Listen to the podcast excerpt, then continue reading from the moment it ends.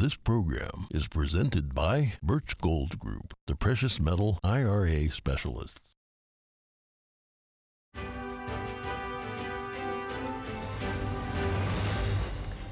Good morning. In today's headlines, disaster relief efforts are underway in Mississippi. Tornadoes devastated parts of the state over the weekend. We show you the aftermath along with updates from Alabama and Georgia. Former President Trump vows to revoke many of President Biden's policies if elected again. We have a summary of Trump's first 2024 campaign rally over the weekend. Fires lit up the night sky on Israeli highways as angry protesters took to the streets. They're calling for a halt to controversial judicial reforms. The U.S. House recently passed the Parents' Bill of Rights. We speak to a survivor of China's Cultural Revolution to get her take on the bill. And a Texas man comes up with what could be a life-saving idea: lightweight bulletproof armor made into common household items.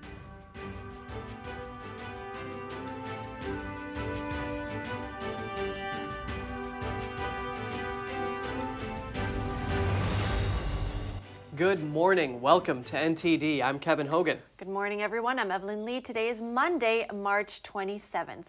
Devastating tornadoes tore through parts of Mississippi and Alabama on Friday and Saturday. Disaster relief efforts are now pouring in. At least 26 people were killed. The storms destroyed hundreds of buildings and knocked out power for thousands. Officials say more dangerous weather could be coming. NTD's Jeremy Sandberg has more on the aftermath in Mississippi. Around 30 million people in the southern and central U.S. were under severe weather warnings on Sunday after tornadoes devastated parts of Mississippi. The town of Rolling Rock was one of the hardest hit areas in the state. It's home to around 2,000 people. Census data shows about a fifth are below the poverty line. One of the major issues that we're going to face is housing. The tornado reduced homes to rubble, snapped tree trunks like twigs, and tossed cars aside like toys. The town's water tower was toppled to the ground. Mayor Eldridge Walker says the storm hit so quickly that warning sirens were barely set off before they were ripped down. My community is gone. Survivor Andre Williams says he'll never forget the deafening roar of the tornado that flattened his home. Those 5-6 seconds seemed like a lifetime. Williams was able to ride out the storm in his tub. He says he was sure he was going to be swept away. I can't get that out of my head. Every 45, 50 minutes, it just comes back to me. Surveillance footage from a high school shows wind blowing debris through the halls and ripping down ceiling tiles. Local meteorologists say the storm left a trail of destruction 170 miles long. Mississippi Governor Tate Reeves issued a state of emergency and vowed to help rebuild. He says although the loss and devastation is heartbreaking, he's optimistic and inspired by the response from communities. Mississippians have done what Mississippians do. In times of tragedy, in times of crisis, they stand up and they show up. President Biden has approved a federal state of emergency declaration for Mississippi, which will provide additional funding and aid to supplement local efforts. Jeremy Sandberg, NTD News. And just after Biden approved disaster relief for Mississippi, more tornadoes touched down in Georgia. At least two twisters made their way through the state. Thunderstorm, tornado, and flash flood warnings were issued. Georgia Governor Brian Kemp declared a state of emergency yesterday morning. Trees along the side of Interstate 85 were torn down. Nearly 100 structures were damaged in the town of West Point, near the border of Alabama. Close to 30 suffered major damage. The storm brought large hail to the Atlanta area. At least 3 people were injured. No fatalities have been reported.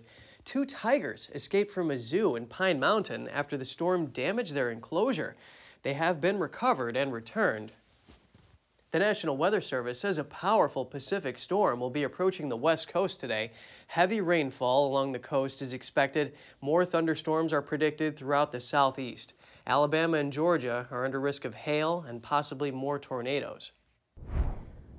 Former President Trump laid out his 4-year agenda on Saturday. He held his first 2024 campaign rally in Waco, Texas. He vowed to revoke many of President Biden's policies if he gets elected again and achieve total independence of China. And today's Jeremy Sandberg has more on the weekend event. Trump opened the rally with a recording of imprisoned January 6 defendants singing the national anthem. He said he will pardon January 6th protesters if he retakes the White House in 2024 and likened the upcoming election to a final battle. You put me back in the White House, their reign will be over, and America will be a free nation once again. Trump says if elected, he will revoke China's most favored nation status, implement a 4-year plan to phase out all Chinese imports of essential goods, and gain total independence from China. The former president suggested that investigations into him were politically motivated and a weaponization of the justice system. The Biden regime's weaponization of law enforcement against their political opponent is something straight out of the Stalinist Russian horror show. He called it a form of political persecution used to suppress opponents. They're using investigations now instead of, because it's harder for them to stuff the ballot boxes, of which they stuff plenty. A grand jury in New York could vote on criminal charges against Trump this week. Trump told reporters after the rally he thinks the case has been dropped. Jeremy Sandberg, NTD News. The U.S. House recently passed the GOP's Parents' Bill of Rights. It aims at giving parents more information about their kids' education in school, including which books are available at their libraries. The bill was approved by Republicans, with 5 voting against it. We're bringing in activist Lily Tang Williams to hear what she thinks of the bill. She's a former New Hampshire congressional candidate and a survivor of the Cultural Revolution in China. Good morning, Lily. Hey, good morning. Thanks for having me today. It's a pleasure to have you. I want to know, what do you think about the Parents' Bill of Rights? Do you support it?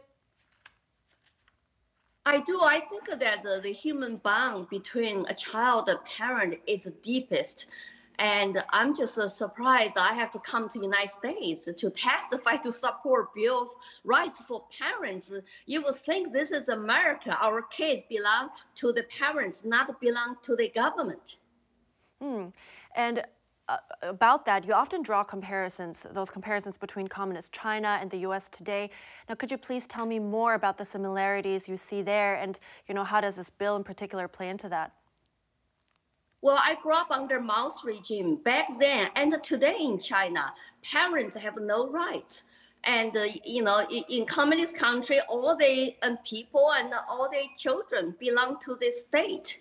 So I came to a free country, and the parental rights in the United States have to be protected. And it's been weakened by the political agendas and our classrooms and schools today. And, you know, kids are learning the stuff behind the parents' back.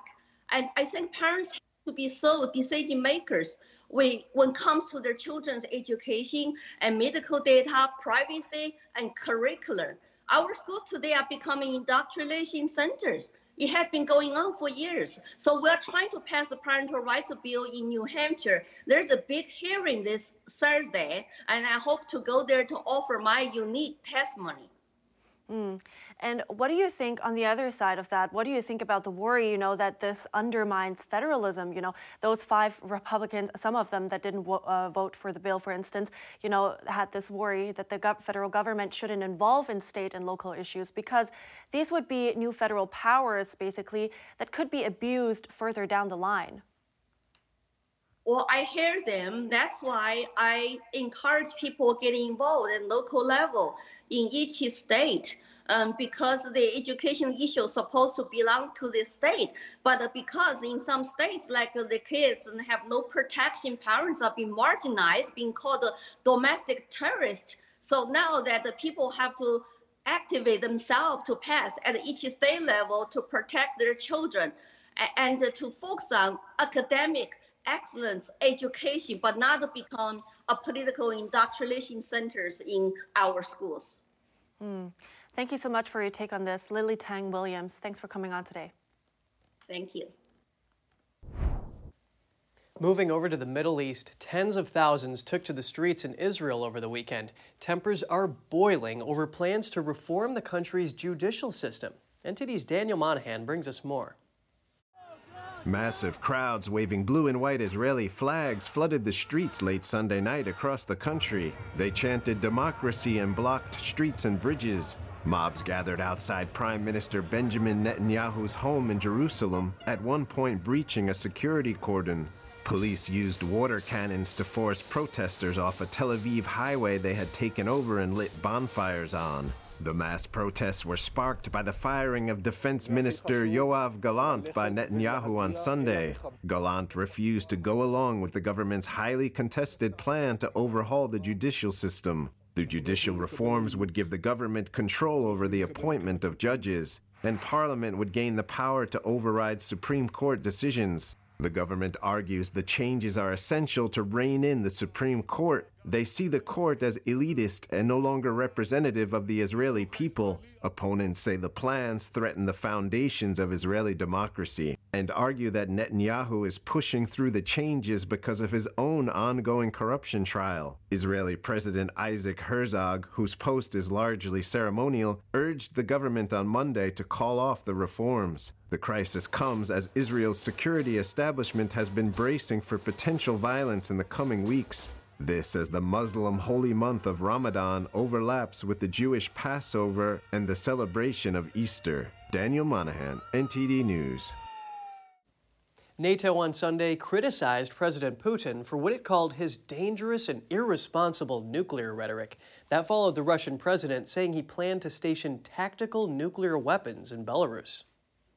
Putin likened it to the U.S. stationing its weapons in Europe while insisting that Russia would not violate its nuclear non-proliferation promises. A NATO spokesperson said in emailed comments to Reuters on Sunday that Russia has consistently broken its arms control commitments. It's one of Russia's most pronounced nuclear signals since the beginning of its invasion of Ukraine 13 months ago. And Ukraine's foreign ministry on Sunday called for an extraordinary meeting of the UN Security Council and for the international community to take decisive measures to prevent Russia's use of nuclear weapons. Washington played down concerns. White House National Security Council spokesman John Kirby said the U.S. had seen no sign that Putin had moved any nuclear weapons. I can tell you that we've seen nothing that would indicate Mr. Putin is preparing to use tactical nuclear weapons in any way whatsoever in Ukraine. And I can also tell you that we haven't seen anything that would cause us to change our own strategic nuclear deterrent posture.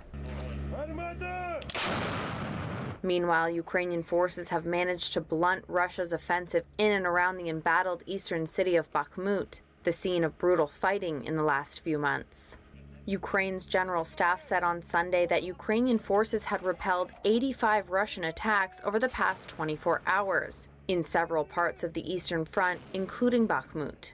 Separately, Britain's defense ministry said the months-long Russian assault on the city had stalled, mainly as a result of heavy troop losses.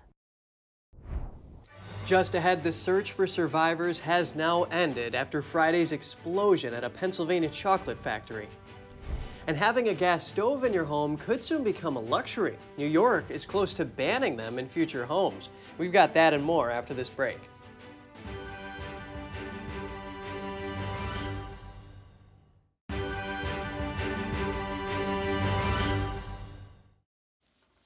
Good to have you back with us.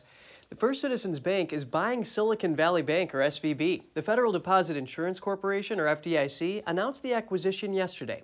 The FDIC took control of SVB earlier this month after it failed. It says it's received equity appreciation rights in First Citizens stock as part of the deal.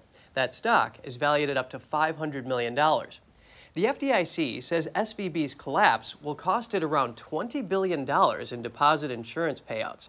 First Citizens will assume SVB assets of $110 billion, as well as deposits of $56 billion and loans of $72 billion. Depositors of SVB automatically became depositors of First Citizens. 17 former SVB branches will be opening under First Citizens Bank today. The death toll from Friday's explosion at a Pennsylvania chocolate factory has now risen to 7. Rescue teams had been searching for survivors for 2 days. One person was found alive in the rubble. Authorities are investigating the cause of the explosion. NTD's Costa Menes has updates on the tragic event. The search for missing people concluded on Sunday. A total of 7 people have perished. 10 people were injured and taken to local hospitals.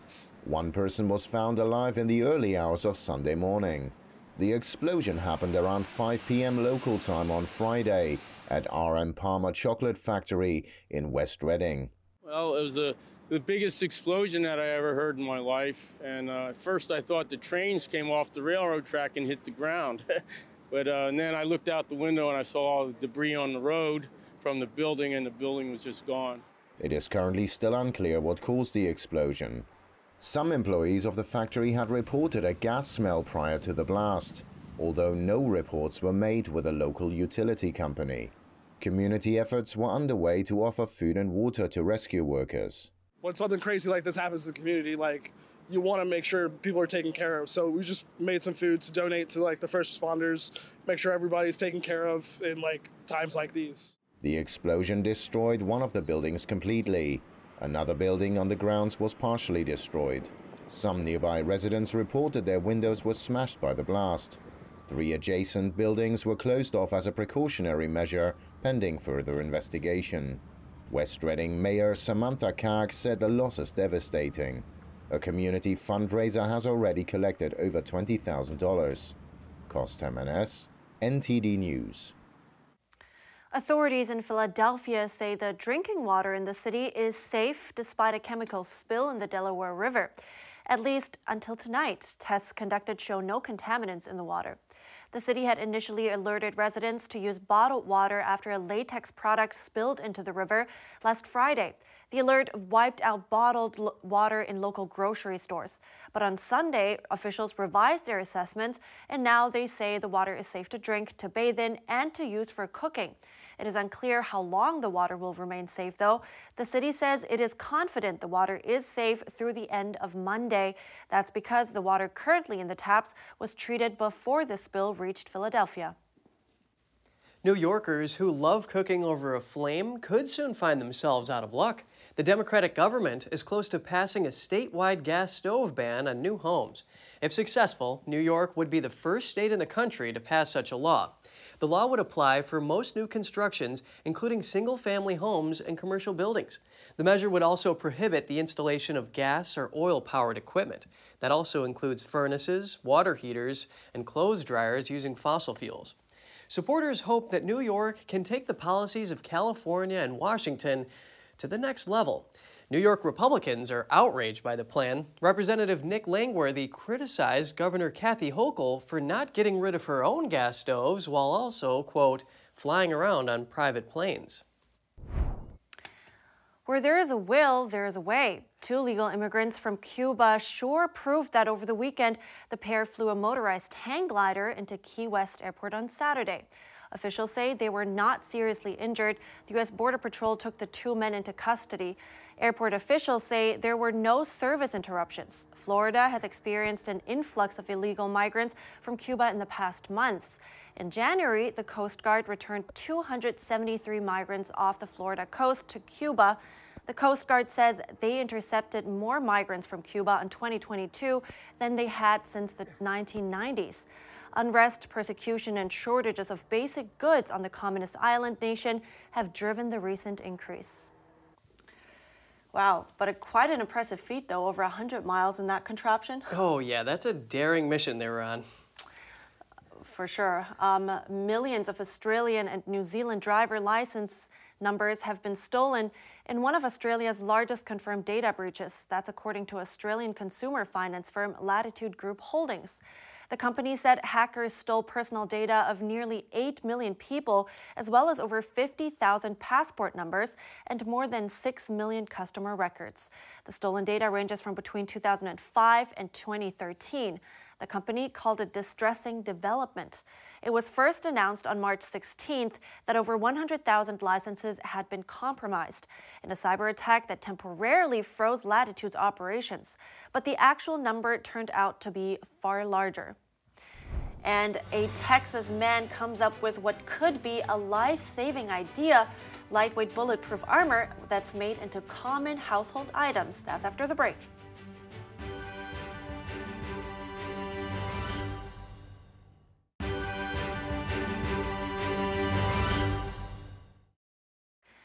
Welcome back. A Texas man may have come up with a life-saving idea. He founded a company that makes lightweight bulletproof armor and puts it into common household items. Let's take a look.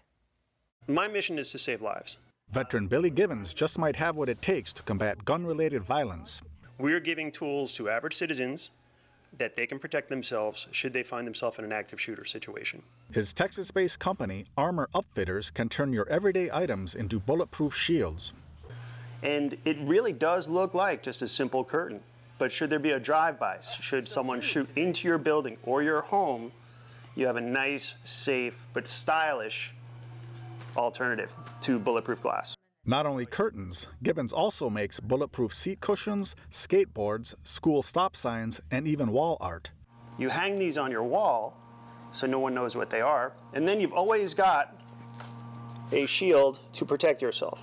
Gibbons says his company is one of a kind because his customers aren't just law enforcement or the government.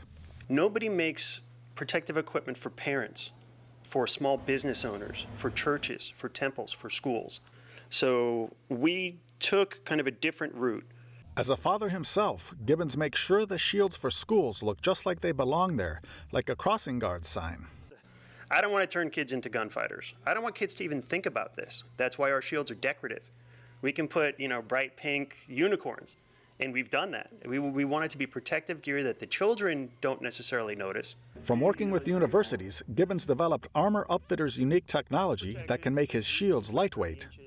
Having been shot, having been to war, having been sort of a victim in 9/11 and terrorist activities, I've many times faced very dangerous situations, and I make this gear as though I were wielding it or it was for my children. In the wake of the recent school shooting in Uvalde, Texas, which killed 19 students and 2 teachers, the veteran hopes to get more protective shields into school settings. NTD News, Texas. Wow, Evelyn, that's a pretty novel idea. Hopefully they never have to use them, though. No, yeah, but honestly, the shooter would never see that coming. Just pull a painting off the wall and... Yeah, a unicorn shield? Yeah. Wow. So the first sign of spring, cherry blossoms. Thousands of people gathered in Washington, D.C. on Sunday to take in the sights of the city's famed cherry blossoms in peak bloom. The pale pink and white blossoms frame the pathways surrounding the city's iconic monuments. Locals and tourists were seen taking photographs and walking along the basin. The beloved trees were given as a friendship gift from Japan in 1912. The annual Cherry Blossom Festival commemorates the enduring gift of the nearly 3,000 trees and celebrates the relationship the two countries share. And over in Japan, Tokyo locals and tourists gathered at one of Japan's most popular cherry blossom viewing spots, the Ueno Park. Visitors enjoying the full bloom with picnics under the trees and taking pictures as the city eased its pandemic restrictions. For Japan, warm weather ushered in the full bloom 9 days sooner than usual, and one of the earliest in recorded history. That's so beautiful. It is, and I just love the changing seasons. In the spring, you get the blossoms. The fall, you get the colors in the trees. Yeah, and I think in the coming weeks, the blooms will be peaking in New Jersey and New York, just for those that missed it in D.C. Ah, so much to look forward to. Evelyn, what's your favorite season? What a question. I don't think I can decide. I can appreciate all of them. Really? Yeah. You like the cold of winter? Yeah, skiing season is great. I know, it is great. Yeah, now it's warming up, so... Yeah, looking forward to that as well. All right, that's all for today's program. Remember to write us at goodmorning@ntd.com. Thanks for tuning in today. I'm Evelyn Lee. And I'm Kevin Hogan.